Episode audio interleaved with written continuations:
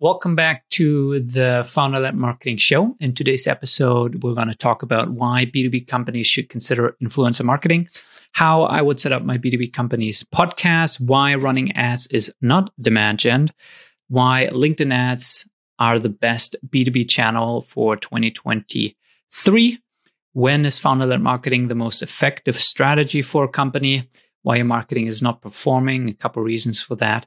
And then lastly, founder led marketing versus founder branding. I hope you enjoy this episode. If you have any feedback or comments or question that you want us to talk about, hit me up on LinkedIn. You can find me as Finn And thank you for listening. Chapter 1 Why B2B companies should consider influencer marketing. I think is very interesting for B2B companies to think about, which I think more and more companies will start doing, is basically leverage influencer marketing or ambassadors or evangelists. It's all the same thing, just different terms for it, for their B2B marketing. I picked out an example here, which I think is really cool. So, this is an example of a company called Bravado, which is a B2B tech enabled it's kind of like a software, I think, but it's also a marketplace where people can hire salespeople, I think. But it's a B2B company, right? And so this guy, who's hilarious, he posts these hilarious, funny, sarcastic, ironic videos and posts on LinkedIn. He calls himself corporate bro. So it's like a meme persona that he's playing. And you can see that he's getting incredible engagement on some of some of his content, right? Because it's like it's comedy. It's basically LinkedIn comedy. And he has his own thing going on. But they basically hired him. I don't know the exact setup. I don't know how how he's being compensated or whatever as their head of community. And I think the way to think about this is basically that he is a an ambassador or an evangelist or an influencer for this company right? So i think there are a lot of incredible creators on linkedin who have a lot of followers who get a lot of engagement on their content and they don't have a lot of things going on. Maybe they're freelancing on their own. Maybe they have a little coaching business. Maybe they're still in college you know, and they're a student. Maybe they're actually a marketing manager somewhere and, you know, getting a marketing manager salary, but like on LinkedIn, they're creating this incredible content that's getting hundreds of likes on every post. And so for B2B companies to think about, can we hire these people? to do influencer marketing for us, to be our ambassador, to basically help them do more of what they're already doing, which is create content, and then for them to just associate themselves with their company brand to drive a lot of awareness. I mean, look at how much engagement he's getting, right? And if you're the company who's being associated with this guy, it's going to drive a lot of awareness. So I think there will be a lot more kind of relationships like that where B2B companies will work together with big creators on LinkedIn and affiliate themselves with them. Chapter 2 How I Would Set Up My B2B Companies Podcast. I think podcasts are still very early. Obviously, there's much more, but I think especially in B2B, there's still so much opportunity. It's just still so many more people starting to listen to podcasts, starting to listen to a lot of podcasts. Like my mom is listening to podcasts now. My dad is listening to podcasts now. They're like in their mid 50s, almost 60s. Like two years ago, three years ago, they would have never considered listening to a podcast they didn't even know necessarily what that was. Now they're listening to podcasts, right? And so, you know, when you're trying to reach senior decision makers, um, I think it's still so much opportunity there. And so I think a proper podcast strategy is going to be a big opportunity. And what I mean by a proper podcast strategy is how can you figure out how to add ongoing value that's broad enough to binge because B2B is boring. If you're selling like a B2B software tool that helps companies manage their passwords, right? Let's say you have a password managing management software. What can you really talk about in a podcast that's one hour long and that you're publishing every week? And so it's really tough. And I think it's very easy to have like an alibi podcast to just tell your marketing person, hey, like create some kind of podcast and they do that for you. And there's some generic garbage stuff going out on your podcast or to really think about a proper podcast strategy. And I think for the example of the you know pa- password management software let's say you're selling to smbs right so you're not selling to big corporations and who have their own head of security or data security or chief information security officers but you're selling to smbs so you're selling into the the ceo basically the owner the founder. You know if you create a one hour episode around password management and why it matters and why it's important and how it works and you know how you know it could damage your company if you know passwords get leaked and you get hacked you know that's a nice one hour episodes but that's it. So like thinking about how can we create a podcast that our target audience which is owners and ceos and founders of smbs can continuously get value from and binge watch? I think that's a really great question to ask. And so in this case maybe the topic is not password management but it's data security right? It's like a slightly broader topic. Maybe the the podcast topic is organizational resilience. It's how to be resilient against outside potential harms towards your company, whether that might be hacks or password leaks or something else like a recession or a pandemic or something else, right? That's something that a founder and CEO could come back to every single week and keep listening to. Chapter 3 Running Ads is not demand gen. I think there is this misconception around demand gen. It's again, like I've talked about it before, but it's this term that's being thrown around because people want to throw it around.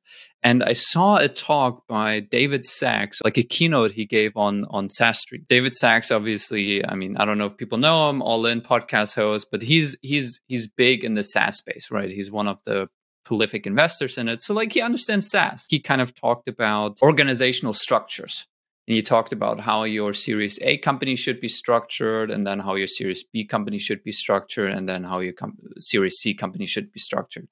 And so, in the marketing team, I think for the Series A, he had like all the job roles listed. You should have a head of marketing, and then he said you should have two demand marketers. And these two demand marketers, to me, they're just like data driven people you know, running ads and that sort of stuff. And it's like running ads or being data driven has nothing to do with demand creation. Demand creation is not about like the channels that you use, it's about the intention that you apply when you're running campaigns. You can run ads and they can be demand capture or they can demand gen, but like just running ads is neither nor.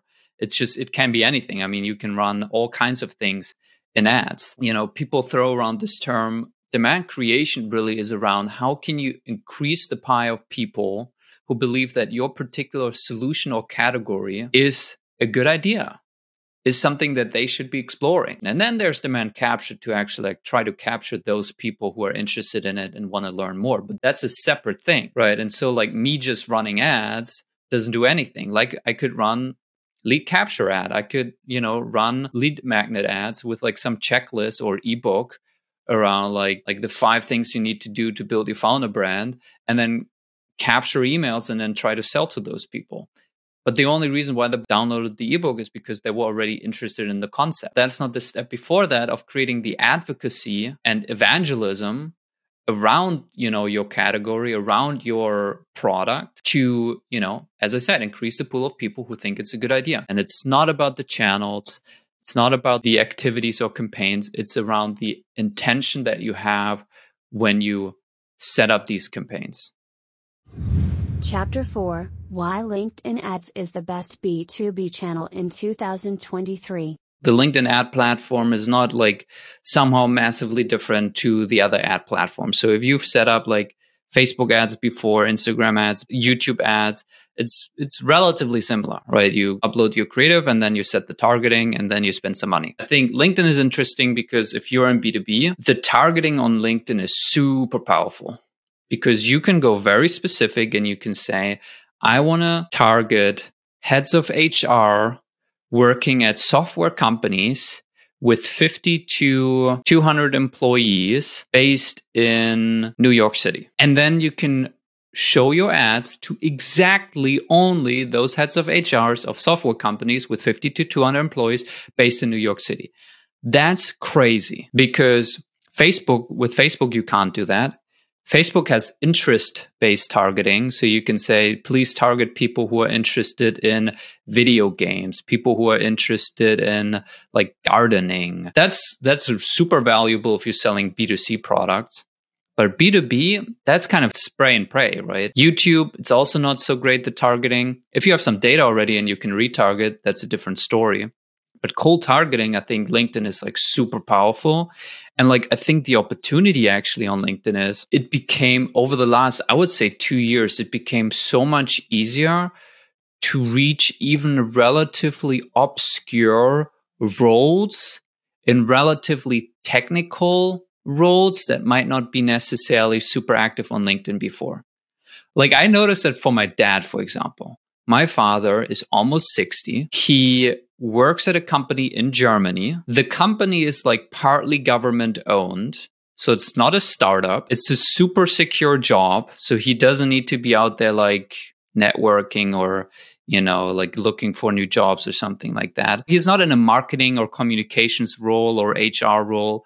And he started engaging with my content on LinkedIn, you know, like over the last couple of months. And that's new right? And like regularly not like a random like like once every six months when like my mom sends him one of my videos. Like no he's like now act- actually scrolling on LinkedIn every now and then. He had a LinkedIn account, but he just never opened the app. And so I think this is a whole thing that's actually happening.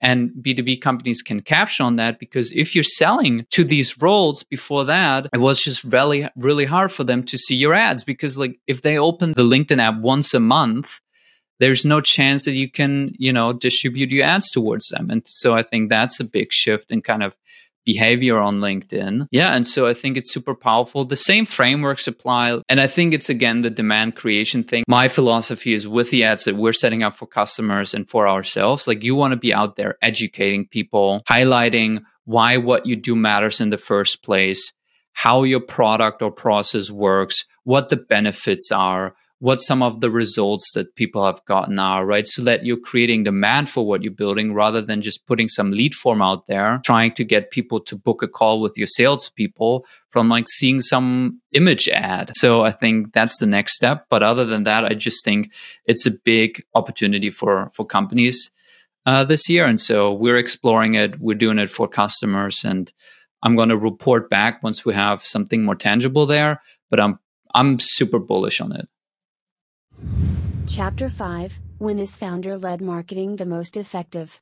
The way that I you know came up with this term is like there's founder led sales that's quite popular especially in the early stage kind of startup world and it's the idea based on the same principle that if you're starting a company it should be you, the founder, selling in the beginning. Because again, no one understands what you do and your product better than the founder. And you shouldn't hire some sales rep to sell your product before you even know exactly what you're selling and whom you're selling it to and how to communicate it and how to position it. It should be you, the founder.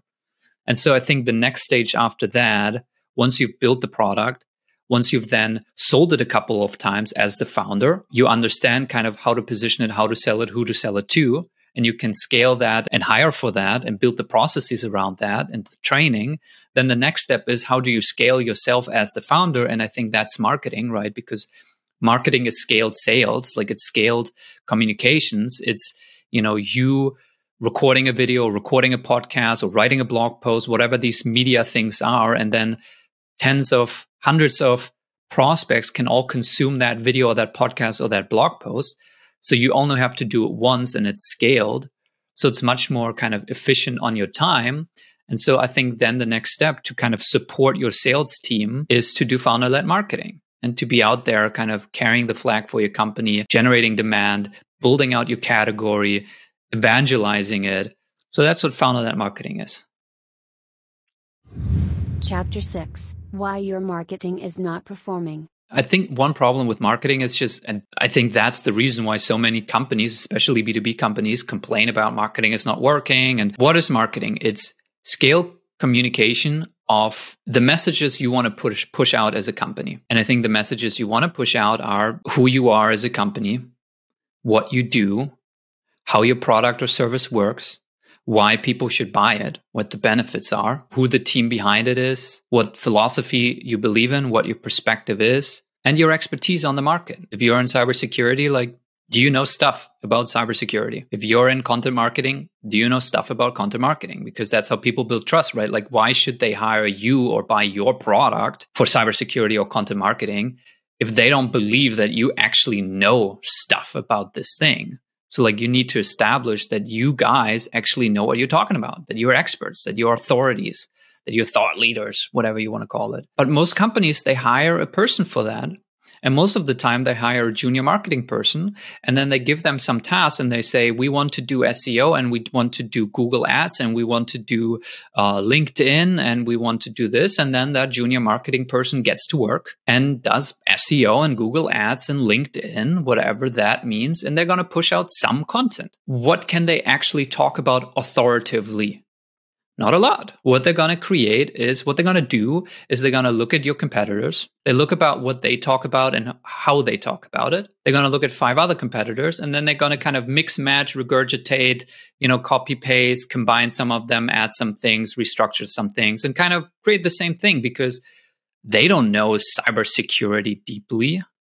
They don't understand your technical buyers, the CTOs at HR companies and what they do day to day they don't understand your product deeply and how it works on the back end. They maybe are fresh so they can't really communicate the benefits in a way that your customers so the the content is to be it's to be alibi content it's to be content that you push out to say yeah we're doing linkedin we're doing seo we're doing we're doing google ads but it's not stuff that your senior buyers, right? The people that you're actually selling into, the budget holders, the heads of HR, the CTOs, the director of marketing will look at and be like, wow, these guys understand me. These guys understand my pain points. This product makes a lot of sense. I understand the details and the nuances. And so the, the person who can best actually do this communication is the founder. And that's what we believe. And that's what we do. And that's why we created the process that we created because they have all of these things. They understand your company deeply. They understand your product or service deeply. They understand your market deeply. They understand your customers and their needs and their pain points deeply. And they have a deep expertise usually, right? Where they have a background in cybersecurity or in content marketing. And they've been there, done that for a bunch of years. So they can actually share a lot of educational insights and strategies and tips and tricks and how to's that, again, like sophisticated buyers, senior buyers will look at and be like, wow, this is actually insightful, right? Will your junior person be able to create this type of stuff where your senior sophisticated buyers will look at and read it and watch the video and listen to the podcast and be like, wow, this was insightful, right? If they don't, then it's probably not going to work. So that's why I think founder led marketing makes sense and why it's such a powerful tool to leverage. People love founders. I mean, not everyone, I guess, but the reason why founder led marketing works is the same reason why founder led sales works. I think there are some stats, I don't know the exact one, but there's something like if you send a cold email to a prospect and just in the signature, of the email, it says, you know, sent by so and so sales rep. And then you send the exact same email to the exact same person with the same copy, same subject line, but the signature says so and so founder and CEO, you get like a three times higher response rate. Same message. Why? Because people want to talk with founders and CEOs. They want, they don't want to be sold to. They don't want to talk to a sales rep. And the same applies to marketing. If you see a piece of content by, you know, the founder and CEO, and then you see the same person by junior content writer, so and so at company, which ones are you more excited and more likely to actually consume and watch? It's the one by the founder and CEO. And so the same kind of psychology works here because it just adds gravitas, it adds depth of knowledge and expertise. And that's that's why we believe in it. Chapter 7 Founder led marketing versus founder branding.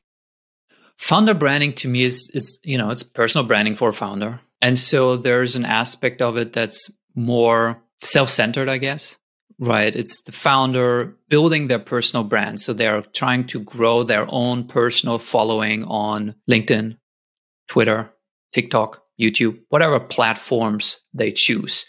right? And it's all around the founder, it's the person. They're going to talk maybe around the company, but they're also going to talk about all kinds of other things that they want to talk about, right? Work life balance and their workout routine and how to raise money and, you know, all these other things. And they might or might not actually leverage or talk about their product specifically. So that's what founder branding is to me. I think it's more of a nice to have. I think it's a subcategory of founder led marketing. There's an aspect of what we do that is founder branding, right? Because whenever we build out a content strategy for a customer, we do incorporate some personal topics because we feel like it really helps building some rapport with people and kind of adding some texture to the founder that it's not just some robot talking about the product and the company. No, they're a person, but it's one small aspect of the content strategy. The rest is, you know, how can we do marketing for the company, not for the founder? We're not trying to market the founder. We're trying to market the company and the company's product. We're just going to leverage the founder's expertise and stories because someone needs to talk about what your company does and how your product works and who you're for and what your features are and what the benefit like someone needs to talk about these things. And we believe that it should be the founder because the founder is the best suited person to do this especially at an early stage. And then you leverage this these assets content videos blog posts podcasts in different places for the company, the company YouTube channel, the company, you know, LinkedIn page, also the personal LinkedIn page of the founder, because sure, you know, a company newsletter, ads being run from the company, right? So I think that's the difference. The goal with founder branding is to build the personal brand and the personal following of that founder. Founder led marketing is to do great marketing for your company to generate more customers and sell more products and to just leverage your founders expertise, gravitas, and stories to go about that. All right. Thank you so much for listening to this episode. If you have any questions, any topics that you would like us to discuss on here, just send me a message on LinkedIn. And then we also now started doing our live events, our live Q&As every two weeks where we break down the leading B2B companies and how they do their marketing. We will have some marketing leaders on there for interviews and where we from Project 33 just share our current lessons. So if you're interested in that, uh, feel free to join us live every two weeks at 4 p.m. Central Eastern Time. You can find the link to sign up for that live Q&A on our website under our uh, learning center page and there's a page for the live q&a where you can register and then you also get can add it to your calendar. I'd love to see you there. It's still an experiment. And uh, thank you so much for listening. Bye bye peace out